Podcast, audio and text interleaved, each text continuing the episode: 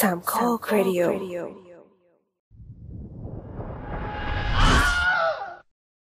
เราเดินทางผ่านการเวลากันมา 2 ตอนแล้วอย่าเพิ่งเบื่อ วันนี้เราจะเดินทางไปถึงจุดหมายกันสักที กับหนังที่เล่าเรื่องราวของอนาคตที่ผ่านพ้นไปแล้ว กลายเป็นอดีตของปัจจุบัน ขอทวนเงื่อนไขในครั้งนี้กันอีกที หนังที่เลือกมาพูดจะเลือกจาก setting ก็คือจะต้องเกิดหลังจากปีที่หนังฉายครั้งแรก ต้องระบุปีที่ชัดเจน ถ้าบอกแค่ว่าโลกอนาคตอันใกล้จะไม่ขอเอามาพูด หนังที่เล่าเรื่องราวหลายปี จะขอนับปีที่เกิดเหตุการณ์สำคัญที่สุดของเรื่อง หนังที่เล่าเรื่องปีเดียวกันจะเรียงตามปีที่หนังออกฉายก่อน และที่สำคัญคือเราจะเริ่มเดินทางตั้งแต่ปี 2000 จนถึงสิ้นปี 2023 เท่านั้น หนังที่ดำเนินเรื่องราวหลังจากนี้ถือว่าเป็นอนาคตที่ยังมาไม่ถึง ถ้าพร้อมแล้วเราไปดูกันต่อเลยครับ Moon Zero Two หนังไซไฟเข้าฉายปี 1969 ปีเดียวกับที่ยานอพอลโล 11 ลงจอดบนดวงจันทร์พอดี เล่าเรื่องราวในปี 2021 ที่คนไปตั้งรกรากบนดวงจันทร์ และอดีตนักบินอวกาศ รับงานจากมหาเศรษฐีให้ขโมยเศษอุกกาบาตที่ตกลงบนดวงจันทร์ กลับมายังโลกเนื่องจากมีแร่ราคาแพงอยู่ในนั้น ส่วนตัวยังไม่เคยดูเรื่องนี้ แต่หาข้อมูลมาก็พบว่าหนังว่าดจินตนาการเรื่องอวกาศใกล้เคียงกับความเป็นจริงอยู่ พียงแต่ชุดอวกาศมีหลากสีเหมือน Power Ranger ไปหน่อย เลยออกไปทางแฟนตาซีมากกว่า ตัวหนังมีความเป็นหนังคาวบอยผสมกับอวกาศ ก็คงตกยุคไปแล้วมั้ง ส่วนปัจจุบันนาซาเพิ่งส่งจรวด Artemis 1 กลับไปสำรวจดวงจันทร์อีกครั้ง หลังจากที่ยุติโครงการอพอลโลไปเกือบ 50 ปี หวังว่าเราจะได้ศึกษาดวงจันทร์ต่อไปเรื่อยๆแล้วกัน Johnny Mnemonic หนังแอคชั่นไซไฟเข้าฉายปี 1995 นำแสดงโดย Keanu Reeves Dolph Lundgren และอีกมากมายเล่าเรื่องราวในปี 2021 มีการฝังชิปเข้าไปในสมองเพื่อเก็บข้อมูลปริมาณมหาศาล โดยกีอานูรับบทเป็น Johnny Mnemonic ทำหน้าที่ฝังชิปเพื่อบันทึกข้อมูลลับนำไปส่งให้แก่เป้าหมาย หนังเก่ามากแต่ก็ยังไม่เคยได้ดูนะ concept ที่น่าสนใจคือการฝังชิปในสมอง สำหรับปี 2021 ก็ยังห่างไกลจากความจำเป็น เนื่องจากเรามีสื่อบันทึกข้อมูลที่บันทึกได้หลายร้อยกิกะไบต์ โดยใช้พื้นที่จัดเก็บนิดเดียว นั่นก็คือ micro SD card ถ้าอ้างอิงราคาในเดือนมกราคมปี 2023 โดยไซส์128จิกะไบต์อยู่ที่ประมาณ 380 บาทเอง เราจึงยังไม่จำเป็นต้องฝังชิปในหัวหรอก เพราะมันไม่คุ้ม อีกอันที่น่าสนใจคือแว่นตา VR ในเรื่องที่คีอานูสวมใส่เพื่อเข้าไปในโลกดิจิตอล แอบคิดว่าหนัง The Matrix ที่จะเข้าฉายหลังจากนี้ 4 ปี น่าจะได้แรงบันดาลใจมาไม่มากก็น้อย ซึ่งคีอานูก็เล่นเรื่องนี้ด้วย แล้วหนังก็ตีมคล้ายๆกันเลย และถ้าพูดแบบไม่เข้าข้างหนัง ก็น่าจะเป็นหนึ่งในไอเดียที่ทำให้เกิดแว่นตา VR ในโลกจริงก็ได้ เพราะลองมาย้อนดูในหนังก็ เหมือนกับถอดแบบออกมาจริง ๆ นั่นแหละ ในเรื่องบ้านเมืองที่ทันสมัยเกินไปก็อาจจะตามไม่ทัน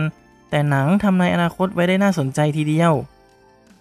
Seeking a Friend for the End of the World หนังดราม่าในปี 2012 ที่เล่าเรื่องราวในปี 2021 เมื่ออุกกาบาตกำลังจะพุ่งชนโลกใน 3 อาทิตย์ และจรวดลำสุดท้ายของโลกก็ล้มเหลวทำให้ทุกคนต้องยอมรับชะตากรรมนำแสดงโดย Steve Carell หรือคุณครู กับ Keira Knightley หรือรักครั้งแรกของ Star-Lord ด้วยความที่เป็นหนังดราม่าล้วนๆ จึงไม่ได้ฉายภาพโลกอนาคตเท่าไหร่นัก ซึ่งก็ไม่ได้ผิดอะไร เพราะลองมาคิดดูว่าในช่วงเวลา 9 ปี โอเคแหละ โลกเรามี iPhone รุ่นใหม่กว่า มีเทคโนโลยีใหม่ๆ แต่สภาพสังคมของปี 2021 ก็ยังไม่ได้เปลี่ยนไปมากมายจาก 2012 จนจำไม่ได้ แต่ยังดีที่โลกจริงเรายังไม่มีอุกกาบาตหรือดาวเคราะห์น้อยมาพุ่งชน ซึ่งมันก็มีที่โคจรมาใกล้เราเรื่อยๆ ให้เราตกใจเล่นๆ แต่คิดว่าต่อให้มีโอกาสที่จะชนโลกจริง ๆ ยังไงมนุษย์ก็จะต้องหาทางป้องกันอยู่แล้ว คงไม่อยากทิ้งชีวิตทิ้งโลกกันไปง่ายๆหรอก Transcendence หนังไซไฟ thriller ปี 2014 นำแสดงโดยดาราดังคับคั่ง Johnny Depp Morgan Freeman Rebecca Hall Cillian Murphy Paul Bettany และอีกมากมาย หนังเล่าเรื่องราวในปี 2021 ที่มนุษย์กำลังสร้างระบบ AI ขึ้นมาใช้งาน แต่พระเอกถูกกลุ่มผู้ก่อการร้ายโจมตี จึงตัดสินใจว่าจะอัปโหลดสติปัญญาตัวเองเข้าไปในระบบ AI นี้ ถึงแม้ว่า concept หนังจะน่าสนใจ แต่หนังจริงเข้าขั้นห่วย เพราะดูแล้วไม่สนุกเอาอย่างมาก และน่าโมโหด้วยว่าหนังอุตสาห์มี concept ดี แต่ตกมาตายที่บทและการเล่าเรื่อง จริงๆ แนวคิดการนำคนไปใส่ในระบบ AI ไม่ใช่ไอเดียที่ใหม่ หนังในปีเดียวกันอย่างลูซี่ก็ใช้ concept นี้เหมือนกัน และในวิดีโอเกมก็มีใช้งานมาก่อนหน้านี้แล้ว อย่าง Portal 2 ที่ตัวละครสำคัญของเกมอย่าง GLaDOS ที่เป็น AI ควบคุมศูนย์วิจัยทั้งหมด แท้จริงแล้วยังมีสติสัมปชัญญะของหญิงสาวอยู่ในนั้น แนวคิดที่จะสร้าง AI เกิดขึ้นแล้วในโลกแห่งความจริง ซึ่งมันก็เป็นการเรียกรวมๆเอา เพราะภาษาคอมพิวเตอร์จะแยกออกมาได้ทั้ง AI Machine Learning Neural Network อะไรไม่รู้เยอะแยะไปหมด ในปี 2023 เรามี AI ที่ช่วยสร้างภาพ ช่วยผลิตคำพูด สังเคราะห์เสียง และเริ่มจะตัดต่อวิดีโอได้แล้ว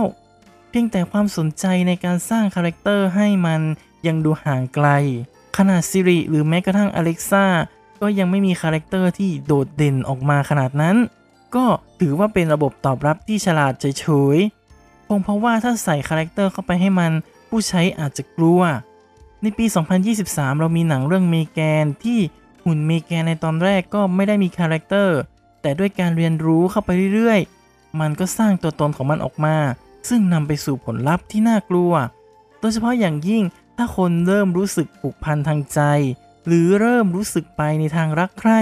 มันอาจจะเป็นพฤติกรรมที่ยากจะเข้าใจ เช่นหนังเรื่อง Her ในปี 2013 ที่ตัวเอกตกหลุมรัก AI และยังจะมีประเด็นการตื่นรู้ของ AI ที่จะตามมาให้ขบคิดกันอีกทีด้วย การสร้าง character ให้ AI ก็ถือว่ายากในเรื่องความเหมาะสม ซึ่งในอนาคตอาจจะมีจุดกึ่งกลางที่ AI มี character และไม่ลุกล้ำความรู้สึกของมนุษย์เกินไป ส่วนการที่นำสติปัญญาของคนไปใส่เป็น character ของ AI ยังเป็นเพียง concept เพราะถ้าพูดตามหลักวิทยาศาสตร์ก่อน มันยังไม่มีหนทางที่จะเจาะสมองเพื่อเอาข้อมูลนิสัยออกมาเข้าคอมพิวเตอร์โดยตรง อย่างมากคือให้ระบบจดจำ character ต่างๆ ของเรา เช่น เสียงพูด ท่าทาง ใบหน้า แล้วนำมาสังเคราะห์ แต่ปัญหาต่อไปจะเป็นเรื่องของจิตใจก็คือ หลังจากที่เจ้าของ character จากโลกนี้ไปแล้ว จะเอา character ของเขามาใช้ต่อได้ไหม มีการยินยอมหรือไม่คำถามเรื่องสิทธิมนุษยชนอาจจะตามมาอีกมากมาย สมมุติว่า Star-Lord บันทึก character ตัวเองในระบบของ AI แต่หลังจากที่ Star-Lord ตายไปแล้ว กลับมีคนเอาเสียงและใบหน้าของ Star-Lord ไปหลอกชาวบ้าน มันก็จะก่อให้เกิดคำถามตามมามากมาย รวมไปถึงข้อสงสัยเรื่องเจตจำนงเสรีของ AI ด้วย อืม ก่อนที่เรื่องจะไปไกลกว่านี้สรุปเลยละกันว่า concept AI น่าสนใจ แต่ยังต้องพัฒนาอีกเยอะ ทั้งทางด้าน AI และด้านจิตใจของมนุษย์ด้วย Soylent Green หนังไซไฟดิสโทเปียในตำนานเข้าฉายปี 1973 เล่าเรื่องราวในเมืองนิวยอร์กปี 2022 ที่เกิดปัญหาประชากรล้นโลก ลามไปถึงโลกร้อนและอาหารขาดแคลน มีบริษัทที่คิดค้นอาหารชนิดใหม่ขึ้นมา ใช้ชื่อว่า Soylent Green พระเอกเป็นนายตำรวจที่ต้องสืบหาสาเหตุการเสียชีวิตของหนึ่งในบอร์ดของบริษัทที่ผลิตอาหารนี้ และพยายามหาคำตอบด้วยว่า บริษัทเอาอะไรมาผลิต Soylent Green ดัดแปลงจากนิยายในปี 1966 ถึงแม้จะเล่าเรื่องราวในอนาคตถึง 50 ปี แต่ปี 2022 ในหนังไม่ได้ทันสมัยอะไรขนาดนั้น ซึ่งค่อนข้างสอดคล้องกับโลกจริง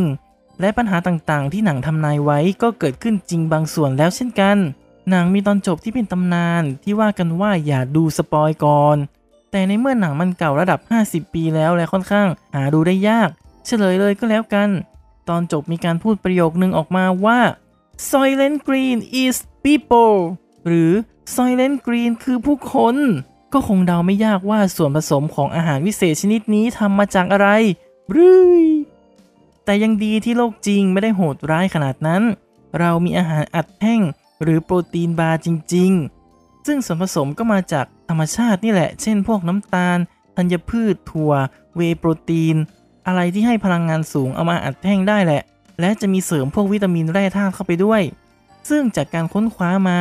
ครั้งแรกที่มีการเอามาใช้คือช่วงปี 1960 ที่กำลังเป็นยุคทองของวงการสำรวจอวกาศ โปรตีนบาร์จึงเป็นอาหารชั้นดีให้แก่นักบินอวกาศ เนื่องจากพกพาง่าย และได้สารอาหารครบถ้วน ต่อมาในยุค 1980 จึงเริ่มมีการวางจำหน่ายให้กับกลุ่มนักกีฬา ซึ่งก็ตอบโจทย์เพราะคุมอาหารได้ง่าย ให้พลังงาน และพกพาสะดวก ต่อมาเริ่มใช้แมลงในการทำโปรตีนบาร์ได้แก่จิ้งหรีด เพราะมีโปรตีนสูง ก็ชวนให้นึกถึงหนังอีกเรื่องที่โปรตีนบาร์มีบทบาทอย่างมาก ก็คือ Snowpiercer หนังปี 2013 ของบองจุนโฮ ซึ่งโปรตีนบาร์ในเรื่องนี้ทำมาจากแมลงสาบ ว้าว ใครไหวไปก่อนได้เลยนะ เราไม่เอาแน่นอน No Escape หนังแอคชั่นธีมดิสโทเปียปี 1994 เล่าเรื่องราวในปี 2022 อดีตนาวิกโยธินถูกตัดสินจำคุกระดับสูงสุด โดยการนำไปปล่อยในเกาะชื่อ Absolom ซึ่งเป็นเกาะที่รวมนักโทษชั้นเลวอยู่ด้วยกัน พระเอกจึงต้องคิดว่าจะอยู่ร่วมกับคนพวกนี้หรือไม่ หรือถ้าจะหนีจะหนีอย่างไรพอเป็นหนังแนวดิสโทเปียมันก็เลยยังไม่สอดคล้องกับโลกจริงเท่าไหร่ เพราะถ้ามองจากปี 2022 เราก็ไม่ได้มีเกาะที่รวมนักโทษไว้ใช้งานแล้ว เกาะที่เคยใช้เป็นเรือนจำมีอยู่จริงแต่ยกเลิกไปหมดแล้ว อืม แต่พูดเถอะอย่ามีเลยจะดีกว่า Mission to Mars หนังไซไฟตะลุยอวกาศปี 2000 ที่เล่าเรื่องราวในปี 2022 มนุษย์ไปสำรวจดาวอังคารและค้นพบลำแสงสีขาว จึงตัดสินใจส่งทีมไปสำรวจ หนังเรื่องนี้เคยดูตอนเด็กแล้วหลอนติดตามาก ด้วยความที่ตัวละครตายได้ค่อนข้างน่าจดจำและการเฉลยในตอนท้ายที่หลอน ด้วยคุณภาพของ CG เอง ซึ่งถ้าพูดตามปี 2022 เรายังไม่ได้ส่งมนุษย์ไปสำรวจดาวอังคาร แต่ก็มีหนังหลายเรื่องที่เล่าเรื่องราวบนดาวอังคาร ที่ดังในบ้านเราในช่วง 10 ปีมานี้ก็น่าจะเป็น The Martian ที่แมตต์เดมอนติดอยู่บนดาวอังคาร ถึงเราจะยังไม่ได้ส่งมนุษย์ไป แต่เราส่งยานสำรวจและหุ่นยนต์ขับเคลื่อนขนาดจิ๋วในชื่อว่า Opportunity ไปประจำการที่ดาวอังคารเมื่อปี 2004 ซึ่งได้ถ่ายรูปและส่งข้อมูลกลับมายังโลก ได้เห็นพื้นผิวดาวอังคารชัดมากๆ แต่น่าเศร้าที่ในปี 2018 เกิดพายุฝุ่นเข้าปกคลุมทำให้หุ่นหยุดทำงาน ทางนาซาพยายามติดต่อกลับไปก็ไม่เป็นผล จึงได้ประกาศยุติภารกิจในปี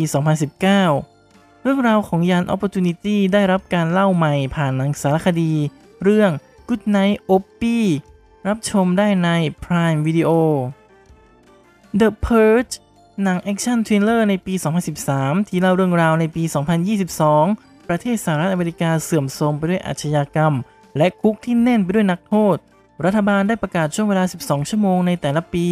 ซึ่งอาชญากรรมทุกประเภทรวมถึงฆาตกรรม กลายเป็นสิ่งถูกกฎหมาย ไม่มีการแจ้งตำรวจ โรงพยาบาลระงับการช่วยเหลือ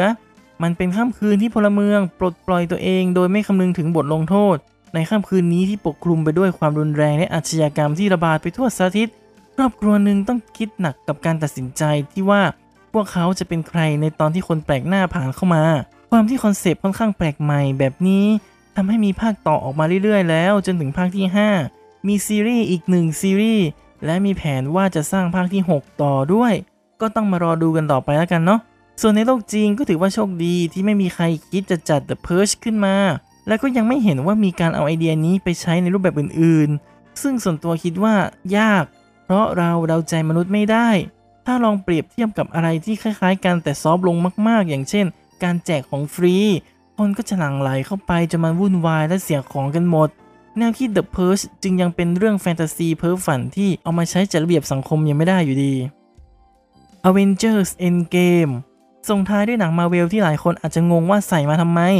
เอาจริง ๆ หนังมาเวลมักจะผูกช่วงเวลาที่เกิดเรื่องไว้กับวันที่เข้าฉายทำให้เราตามทม์ไลน์ได้ไม่ยาก ยกเว้นบางเรื่องที่บอกมาชัดเจนจริง ๆ โดยเฉพาะ Avengers ภาคนี้ที่บอกเวลาชัดเจนมากๆ ซึ่งดำเนินเรื่องราวต่อจากภาค Infinity War ประมาณ 15 วัน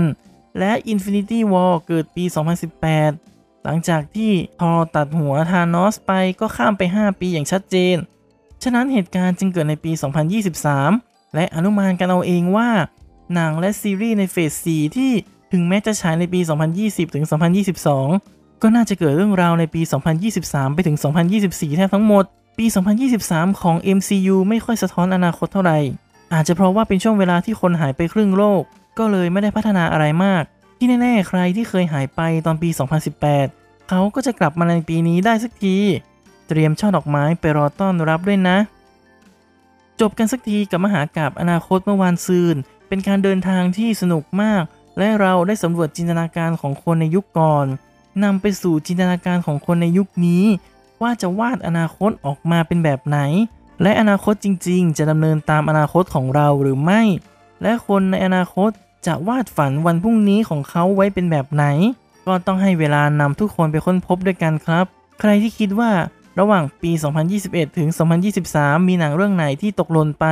เข้ามาคอมเมนต์กันได้นะครับ หรือใครชอบเรื่องไหนมีอะไรเพิ่มเติม เข้ามาพูดคุยกันได้ครับ